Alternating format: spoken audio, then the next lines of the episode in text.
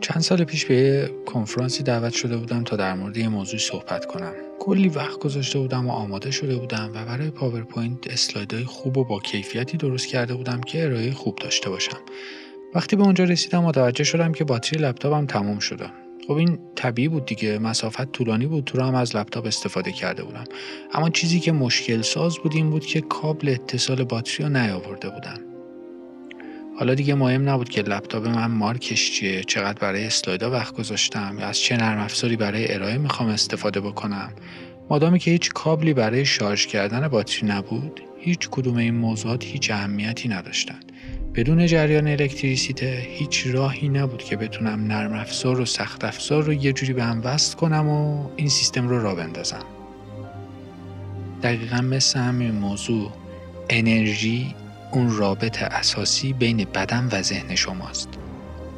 فرض کنیم بدن شما سخت افزاره. شما یه مدل خاص خودتون رو دارین دیگه. ممکنه مرد باشین یا زن قدتون کوتاه باشه یا بلند لاغر باشین یا چاق. شاید یه سری افزونا هم داشته باشین مثلا یه پلاتین توی بخشی از بدنتون یا یه باتری تو قلبتون. یه سری چیزای زیبایی که به بدنتون وصل کرد اینا همشون قسمت از سخت افزار شما. روی سخت افزار شما میلیون ها نرم افزار نصب شده. هر کدوم از این اپلیکیشن ها کارهای خاصی رو انجام میدن. از الهام و شهود بگیرین تا خاطرات و باورها و الگوهای یادگیری و همه چیزهایی که در طول زندگیتون باشون درگیر هستین. این اپلیکیشن ها تو سخت افزار شما نصب شدن. توی عضلاتتون توی کانال های عصبیتون و توی مراکز مغزتون. این نرم افزارها کارهای خیلی عجیبی می‌کنن. عجیب. مثلا بدون اینکه تمرکز کنین یا حواستون باشه می‌تونین دوچرخه یا ماشین برونین یا یه قطع موزیک رو روی پیانو یا گیتار یا هر ساز دیگه اجرا بکنین یا به یه زبون خارجی صحبت بکنین. علاوه بر اینا نرم افزار شما شناخت شما نسبت به خودتون جهانبینی شما باورهای مذهبی شما و افکاری که کارهای شما رو هدایت می‌کنن رو هم تعیین می‌کنن. خیلی از این برنامه ها قبل از اینکه شما بهشون توجه کنین یا تو سالهای اولیه زندگیتون نصب شدن و یا حتی قبلتر در دوران بارداری مادرتون. یه سری از نرم افزارهای دیگه هم روی شما نصب هست که از راهی دیگه به وجود اومدن. راههایی مثل زمینه مطالعاتی شما تمرینها و فعالیت های شما تلاش های آگاهانه شما برای تغییر باوراتون منظورم کارهایی مثل هیپنوتیزم و تجسم خلاق و سابلیمینال و عبارات تأکیدی و روش های دیگه. راهی که برای معنویتتون انتخاب کردین این موضوع روی نرم افزارهایی که روی شما نصب شدن تاثیرهای خیلی مهمی داره یا از شوکهایی که توی زندگیتون پیش اومدن؟ اینا روش های دیگه ای هستن که نرم افزارهای دیگه ای از طریق اینا روی سیستم شما نصب شده. یه روزی شما یاد گرفتین که راه برین. بعدها یاد گرفتین که ماشین برونین. حالا که اون نرم افزارها کاملا نصب شدن بدون اینکه شما بهشون توجهی بکنین کارشون رو درست انجام میدن. مثلا موقع راه رفتن شما دیگه نیازی ندارین که دقت کنین که الان کدوم عضلات پاتون رو درگیر کنین که بتونین قدم بردارین. یا موقع رانندگی نیازی ندارین که همه حواستون به رانندگی باشه. می‌تونین هم با کسی حرف بزنین هم موزیک گوش بدین و هم به درستی رانندگیتون رو بکنین. خیلی از ما به طور ناخودآگاه توسط همین اپلیکیشن هایی که روی ما نصب شده هدایت میشیم. هیچ کدوم ما نمی‌تونیم از اینا فرار بکنیم. در اصل این برنامه‌ای که در نرم افزار شخصی شما هستن به انرژی شما دستور میدن که به کدوم بخش از بدن یا مغزتون بره و به کدوم قسمت ها نره. مثلا این برنامه ها می‌تونن به شما بگن که الان وقت درستی که دهنتون رو باز کنین و یه چیزی بگین یا نه. و خب اگه اون برنامه تشخیص بده که الان وقت درستی نیست اون انرژی به گلو و دهان شما نخواهد رفت. اگه شما یوگا، رقص یا هنرهای رزمی تمرین کرده باشین به صورت آگاهانه بدنتون رو برنامه ریزی کردین که توی شیوه های خاصی حرکت بکنه. این برنامه های ما انرژی ما رو هدایت می‌کنن درست مثل عادت این نرم افزارا توسط انرژی که از طریق اونها رد میشه قدرت می‌گیرن و یک راههایی توی مغز یا سیستم عصبی درست می‌کنن که این انرژی بتونه از طریق اونها جریان پیدا بکنه و این عادتی که در ما شکل گرفته رو تقویت بکنه.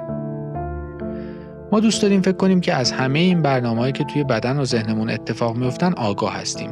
و در مورد باورهایی که داریم هم آگاه هستیم. دوست داریم اینطور فکر کنیم دیگه. ولی فارغ از اینکه چی دوست داریم خیلی از برنامه هامون خیلی فراتر از رادار آگاهیمون دارن اتفاق میفتن و ما اصلا هیچ اطلاعی از اونا نداریم. حتی بعضی از اونا کاملا خلاف اون چیزی هستن که ما فکر می‌کنیم. مثلا ما فکر می‌کنیم باور داریم که آدم دوست داشتنی هستیم اما تو ناخودآگاهمون باورمون اینه که اصلا آدم دوست داشتنی و قابل احترامی نیستیم. یا یه مثال دیگه بخوام بزنم. با وجود اینکه شما دوست دارین که توی مصاحبه شغلی با اعتماد به نفس ظاهر بشین یه برنامه که توی اعماق وجودتون نصب شده که شامل ناامنی و عدم امنیت هست و شما ازش آگاه نیستین می‌تونه کاری باهاتون بکنه که موقع مصاحبه دستتون بلرزه و عصبی و بیقرار بشین. شاید شما فکر کنین کاملا می‌دونین که باید با بچهاتون چطوری برخورد کنین. کلی کتاب خوندین سمینار و اینا گوش کردیم و می‌دونین دیگه. اما یهو به خودتون میان و می‌بینین که به طرز نادرستی دارین سرشون داد می‌زنین.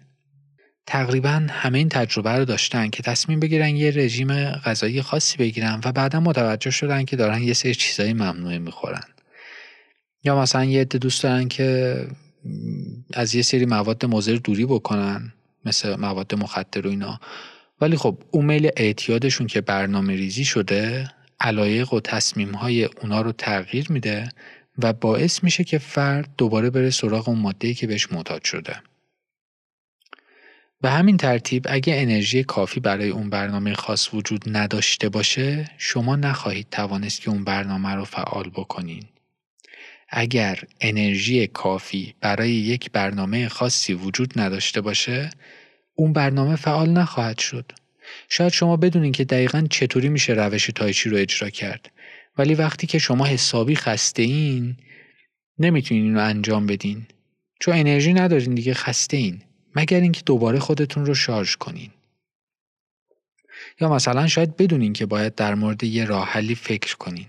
ولی تا وقتی که اول صبح قهوه یا چایتون رو نخوردین نمی‌تونین ذهنتون رو جمع جور کنین و متمرکز بشین. خیلی از برنامه‌هایی که نصب شدن سعی می‌کنن که با هم و به صورت هماهنگ کار کنن. و بعضی از همین برنامه ها دقیقا برعکس برنامه های دیگه کار می‌کنن. شاید شما تو وجودتون یه قسمتی دارین که عمیقا نیاز به دیده شدن داره و یه قسمت دیگه از وجودتون هست که شدیدا نیاز به پنهان شدن داره. شاید به صورت آگاهانه دوست داشته باشین که یه رابطه خاصی با فردی داشته باشین اما یه برنامه دیگه تو ناخودآگاهتون داره بهتون میگه که این کار عاقلانه نیست که به یکی نزدیک بشی که فکر می‌کنه تو دوست داشتنی نیستی. در واقع این برنامه که نمی‌ذاره شما به اون فرد نزدیک بشین میگه که شما تو قسمتی از ناخودآگاهتون باور دارین که دوست داشتنی نیستین. برای همین با کسی که می‌خوایم باش رابطه داشته باشین یه چیزی تای وجودتون شما رو من می‌کنه و خب قدرت اون باور خیلی بیشتر از چیزی که خودتون فکر می‌کنین. حالا وقتی که انرژی به چند تا از این برنامه‌ای که متضاد هم هستن می‌رسه چه اتفاقی میفته شما احساس قفل شدن و گیجی می‌کنین. ممکنه که احساس اضطراب و کرختی بکنین یا اصلا احساسهای عجیب و غریبی بیان سراغتون. و در عین حال بدن و ذهن شما داره تصمیم می‌گیره که کدوم یکی از این برنامه ها باید انرژی کافی رو بگیرن که زندگیتون رو حرکت بدن. مثلا اینجور مواقع میگین بهتر الان صحبت کنم یا ساکت باشم. بهتر الان کاری بکنم یا منتظر بمونم. و چیزای دیگه از این شرایط مبهم. نکته ای که هست اینه که انرژی خودش تصمیم نمی‌گیره که به کدوم یکی از این برنامه ها توان کافی برسونه. تو هر شرایطی که پیش میاد هر چند تا برنامه‌ای که برای اون شرایط نصب شده باشن به همهشون انرژی خواهد رسید. دقیقا مثل همون کامپیوتر و موبایل و اینا که روشون هر چند تا برنامه باشه شما می‌تونین روی گوشیتون ده تا برنامه یا هر چند تا برنامه که گوشیتون می‌کشه به صورت همزمان باز کنین. وقتی این اتفاق تو بدن ما میفته حسابی گیج میشیم. وقتی این اتفاق میفته اوضاع خیلی به هم ریخته میشه چون همه این برنامه های متضاد انرژی و قدرت می‌گیرن و واقعا دیگه نمیشه تصمیم گرفت که کدوم یکی از اینا باید اجرا بشن. انرژی قفل میشه. وقتی که این انرژی مسدود میشه جایی نمیره. همونجا توی قسمت که از بدن قایم میشه و دیگه کم کم از رادار آگاهی ما خارج میشه اگه این اتفاق مدام و پشت سر هم بیفته یعنی ای فعال و غیر فعال بشه این منجر به درد فیزیکی میشه یا ممکنه که اینو به شکل ترس، گیجی، استراب یا فرسودگی احساس بکنیم. اگه انرژی مسدود بشه، قابلیت شما برای یادگیری چیزای جدید هم از بین میره و همین موضوع باعث میشه که شما تو همون الگوهای قدیمی زندگی گیر بکنین و کل زندگیتون بشه تکرار و تکرار و تکرار. و در نهایت همین انرژی مسدود شده تبدیل به یک موضوع طبیعی میشه و ذهن دیگه تمرکزش رو از روی این موضوع بر میداره. چون دیگه این موضوع یه چیز طبیعی محسوب میشه. و از اونجایی که این انرژی مسدود شده از بین نرفته و توی جایی از بدن پنهان شده با هر محرک کوچیکی دوباره میاد بالا. بذارین یه مثال بزنم که موضوع روشن بشه. فرض کنیم شما از شنیدن کلمه احمق خیلی احساس بدی می‌کنین و در حال حاضر چندین ماهی که هیچکی جرأت نکرده چنین حرفی بهتون بگه. حالا اگه بعد از چند ماه یکی بیاد بهتون بگه احمق دوباره همون احساس بد در شما به وجود میاد و همه اون برنامه های قبلی دوباره فعال میشن و انصدادهای بیشتری به وجود میارن و همون الگوی معیوبی که پنهان شده بود رو شدت میدن.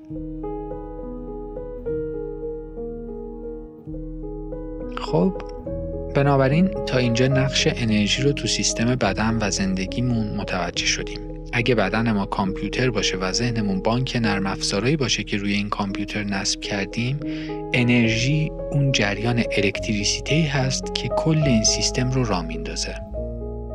فهمیدیم که در مورد بعضی چیزا ما باورهای متضادی داریم. مثلا یه باور داریم برای تمیز کردن و یه باور داریم برای کثیف کاری وقتی توی شرایطی قرار می‌گیریم که هم میشه تمیزکاری کرد و هم میشه کثیف کاری کرد هر دوی این باورها کار می‌کنن و انرژی مصرف می‌کنن.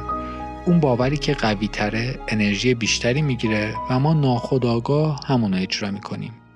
توی این مثال نرم افزار و سخت افزار و الکتریسیته یه چند تا چیز دیگه هم هست که لازمه در موردشون صحبت کنیم.